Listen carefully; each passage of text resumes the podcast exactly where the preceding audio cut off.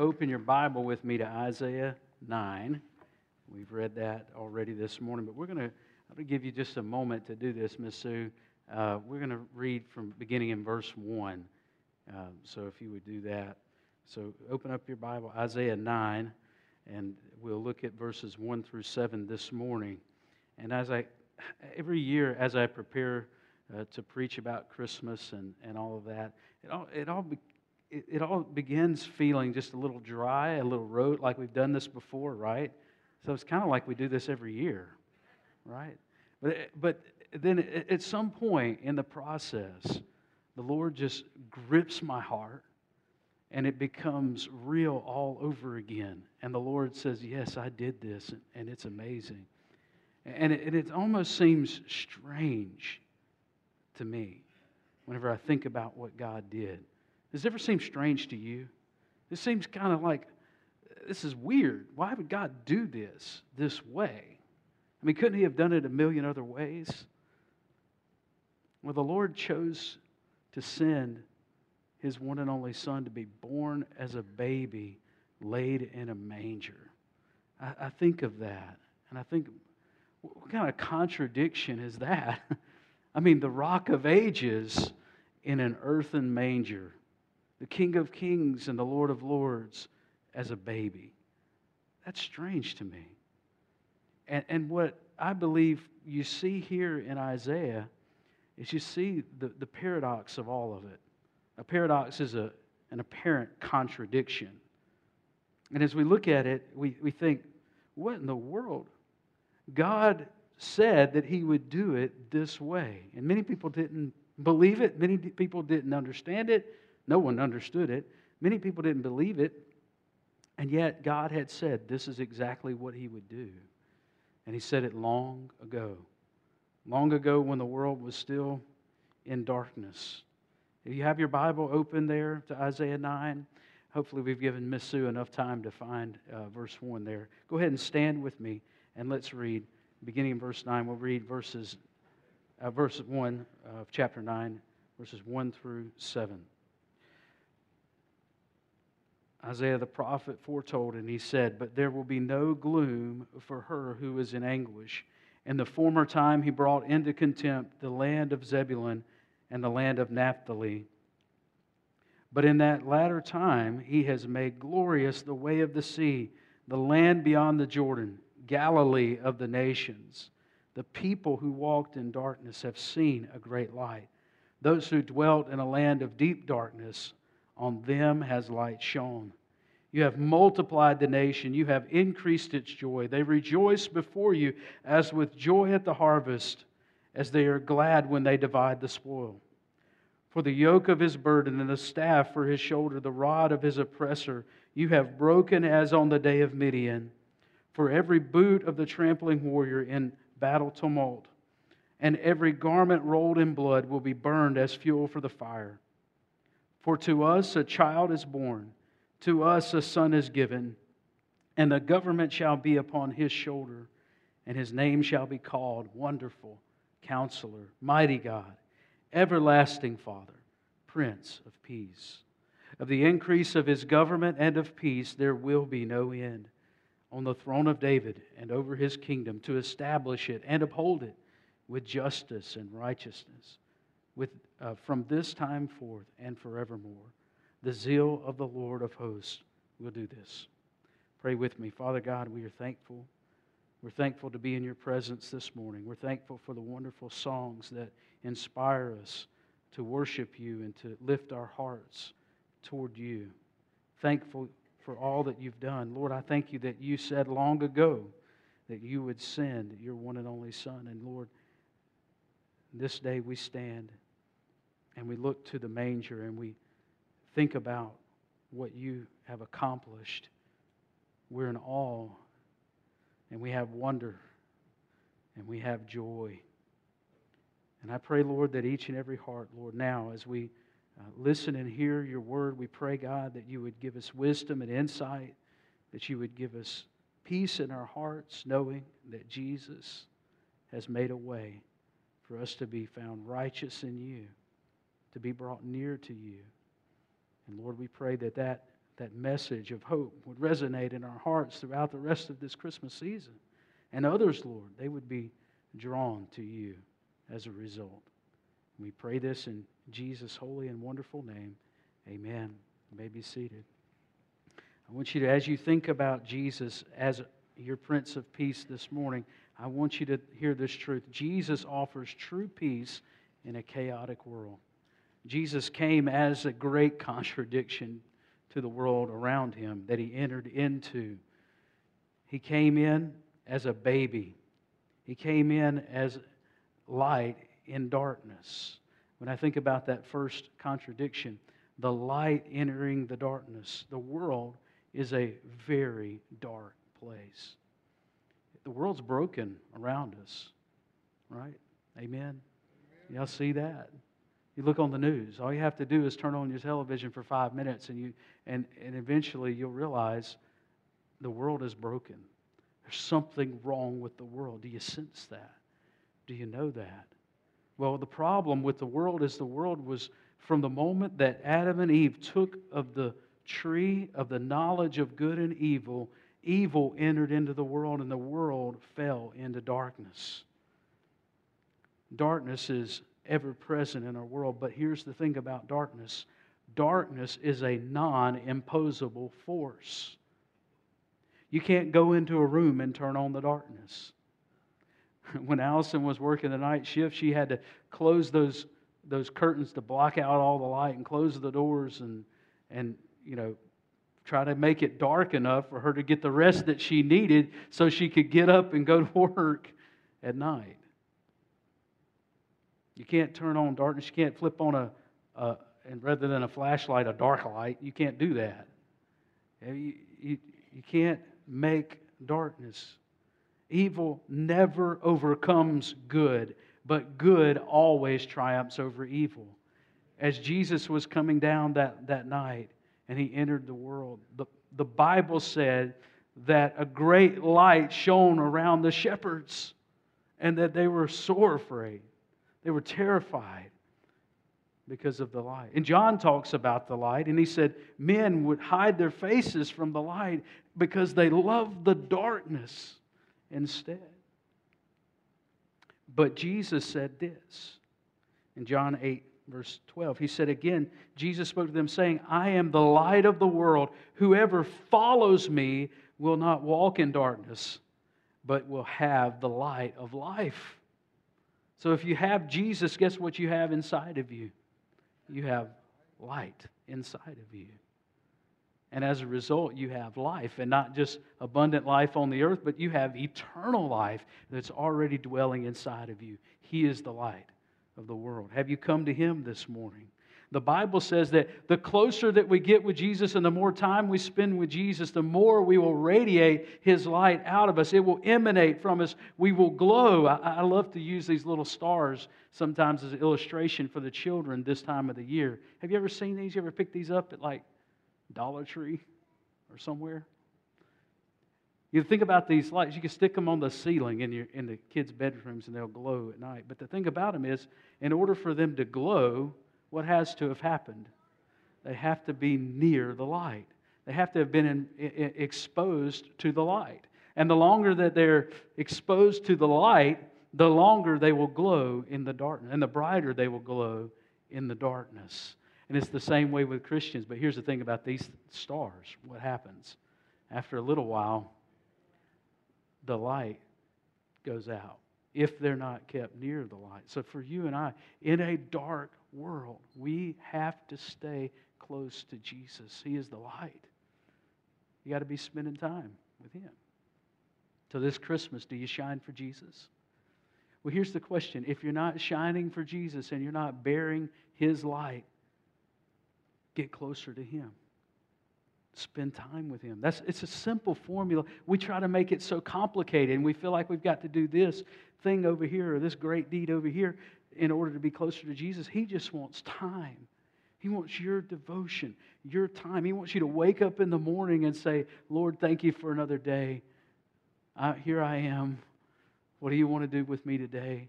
Get into His Word and hear what He has to say for you. Spend time with Him in prayer every single day. That's all He really wants. He doesn't want some great feat. If He wants to do that, He chooses to do that through you, He will. He's the King. He just wants you to come and sit at His feet. Amen. Can you do that? Shine for Him. Isaiah 60 and verse 1 says, Arise, shine, for your light has come. Who is the light? Well, He is Jesus. And the glory of the Lord has risen upon you. He's there, He's available every single day. Matthew 5 16 says, In the same way, let your light shine before others so that they may see your good works. Give glory to your Father who is in heaven. And then Paul says in 2 Corinthians 4, verse 6, For God, who said, Let light shine out of darkness, has shone in our hearts to give the light of the knowledge of the glory of God in the face of Jesus Christ. Man, are you shining for Him? But secondly, though, not only has light entered the darkness, He liberates us with love. He liberated us by His love. When you think about what Jesus did, and you hear Isaiah's prophecy, it talks about breaking the yoke of our burdens and the staff for His shoulder the rod of His oppressor you have broken as on the day of Midian. You remember Midian? You remember who fought the battle of Midian? Gideon fought the battle of Midian. That's how you can remember that, okay? You got it now? Gideon fought the battle of Midian. And guess what he did? He used, God used 300 men, and they didn't raise a single sword. What did they raise? Well, they raised trumpets and they had jars with light inside of them, which is amazing. That, that's, that's a wonderful picture of who Jesus is and what he does for us. He puts his light inside of us and we're able to overcome.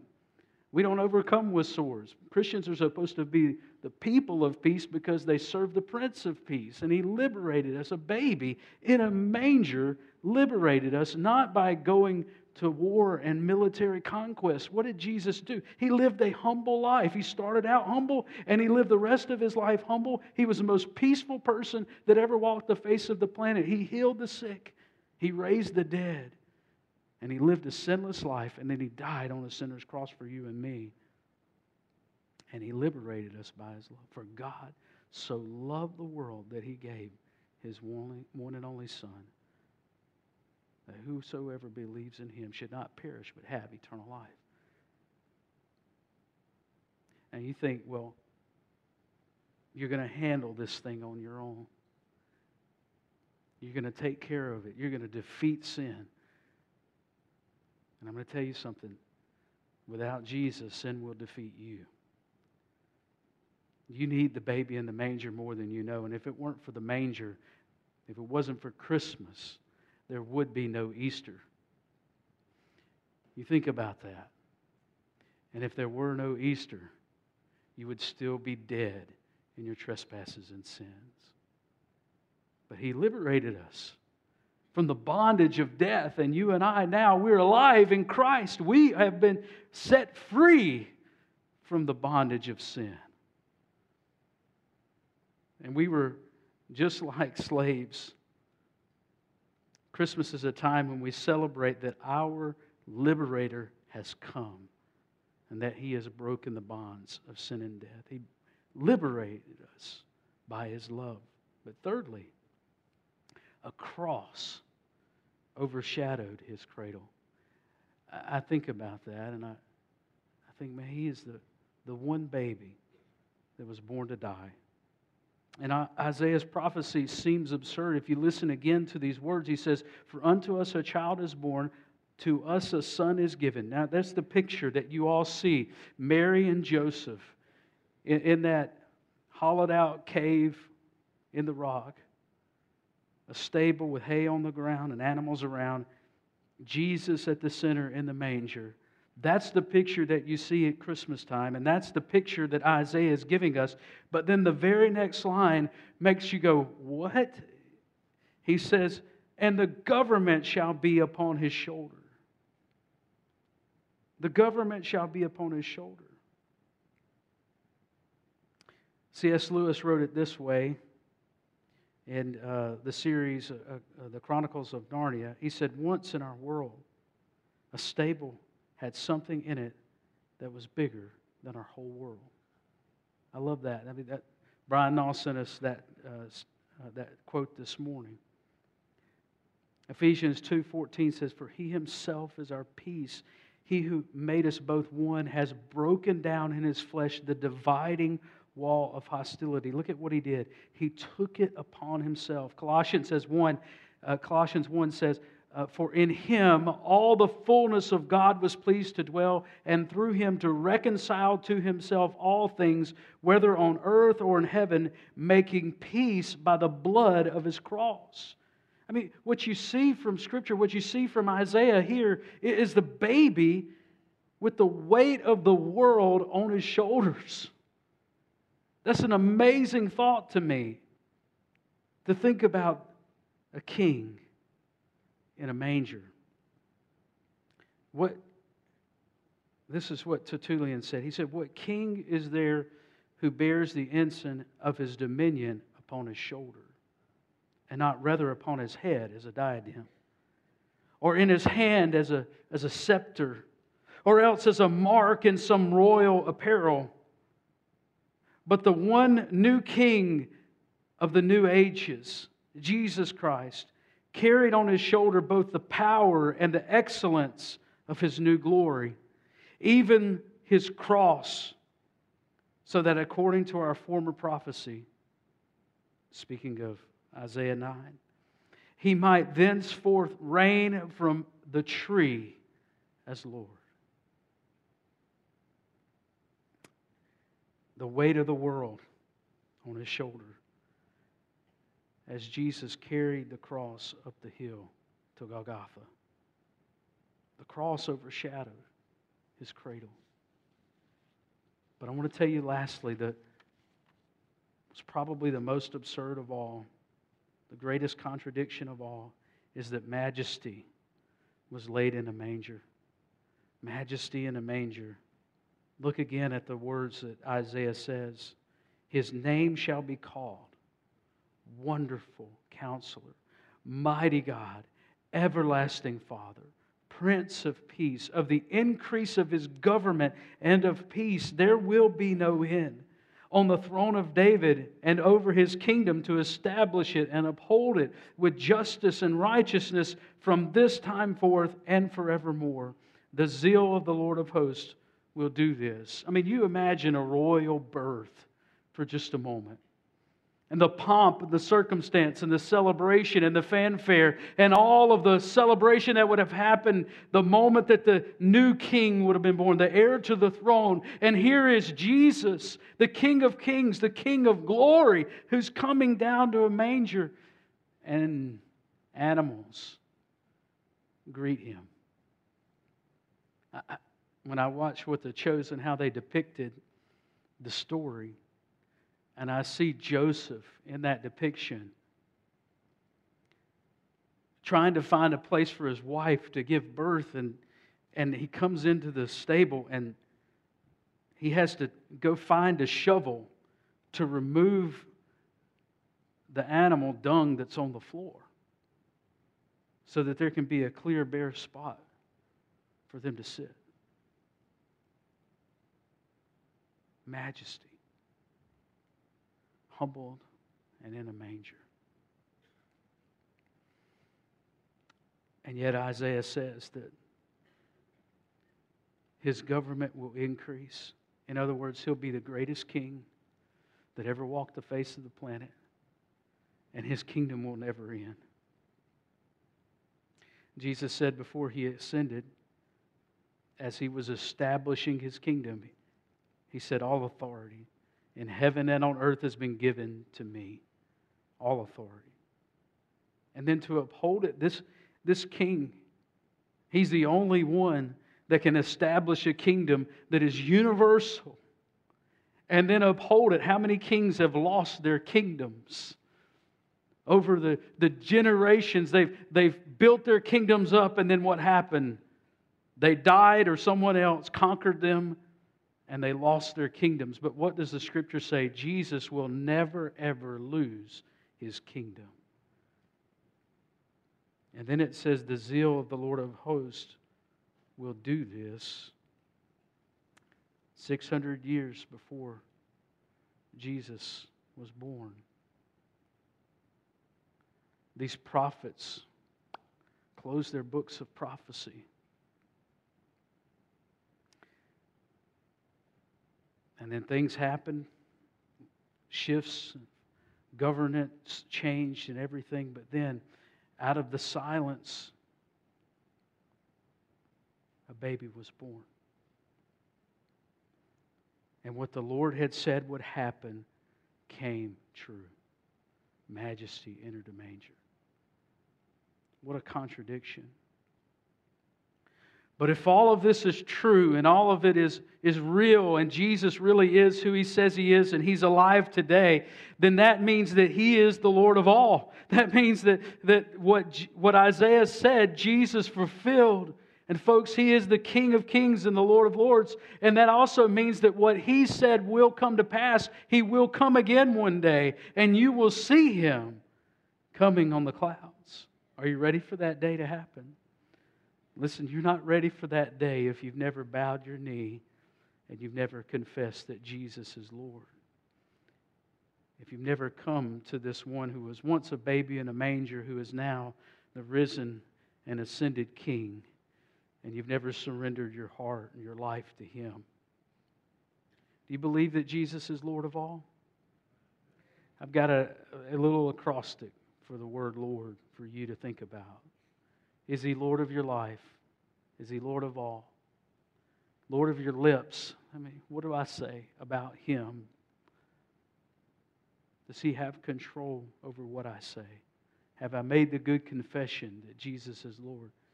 Have I, have, have I professed Him and do I live that way? Is He Lord of your occupation? The things that I have to do. Is He Lord of the recreation time of your life, the things that I want to do? And is He Lord of your domain, the places where I do it, places where I do the things I do? Is He Lord, Lord of all?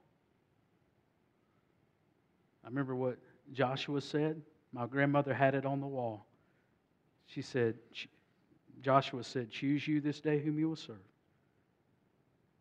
Were the gods of Egypt or the gods of the land of the Canaanites? He said, But as for me and my house, we will serve the Lord. What about you? Is that true for you today?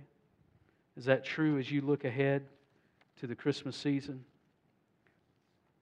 Will you and your house serve material things?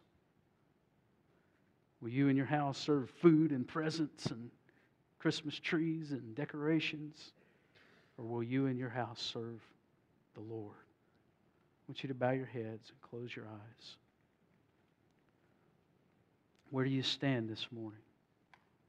Have you surrendered your life to the Lord Jesus Christ? If you've never asked Him to be the Lord of your life, I want to give you the opportunity to do that, for you to surrender to Him. And it begins by saying, I need you, Lord, because I am a sinner.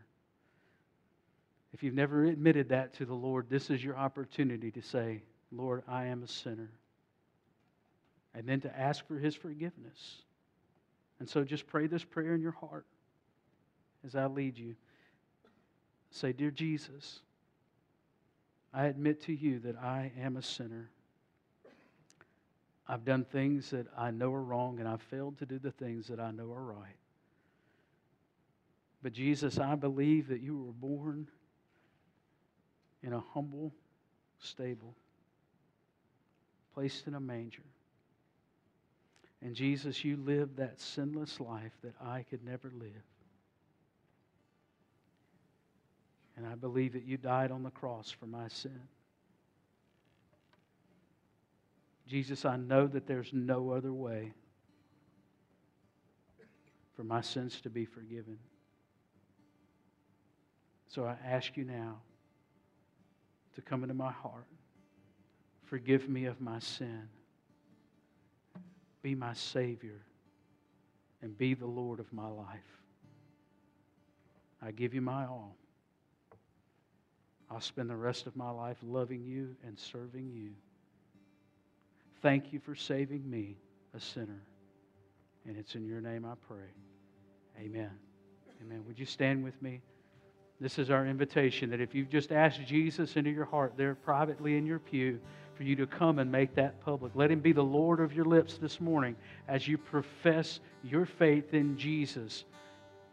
And don't be ashamed of it. He wasn't ashamed of you, He died for you. You come and you let us know that Jesus is your Lord and Savior. If you want to join this church, you know that the Lord has been leading you here. This is your opportunity and this is your invitation to come and, and say, I want to serve along the saints right here at Myrtle Grove Baptist Church. And we'll welcome you and we'll love you. And I wonder if you just need prayer. If you do this morning, you come. Our altar counselors will be here to pray with you. Or you can pray right there at your pew. You can ask a brother or sister to pray with you and just pray. Spend time with the Lord. You use this invitation.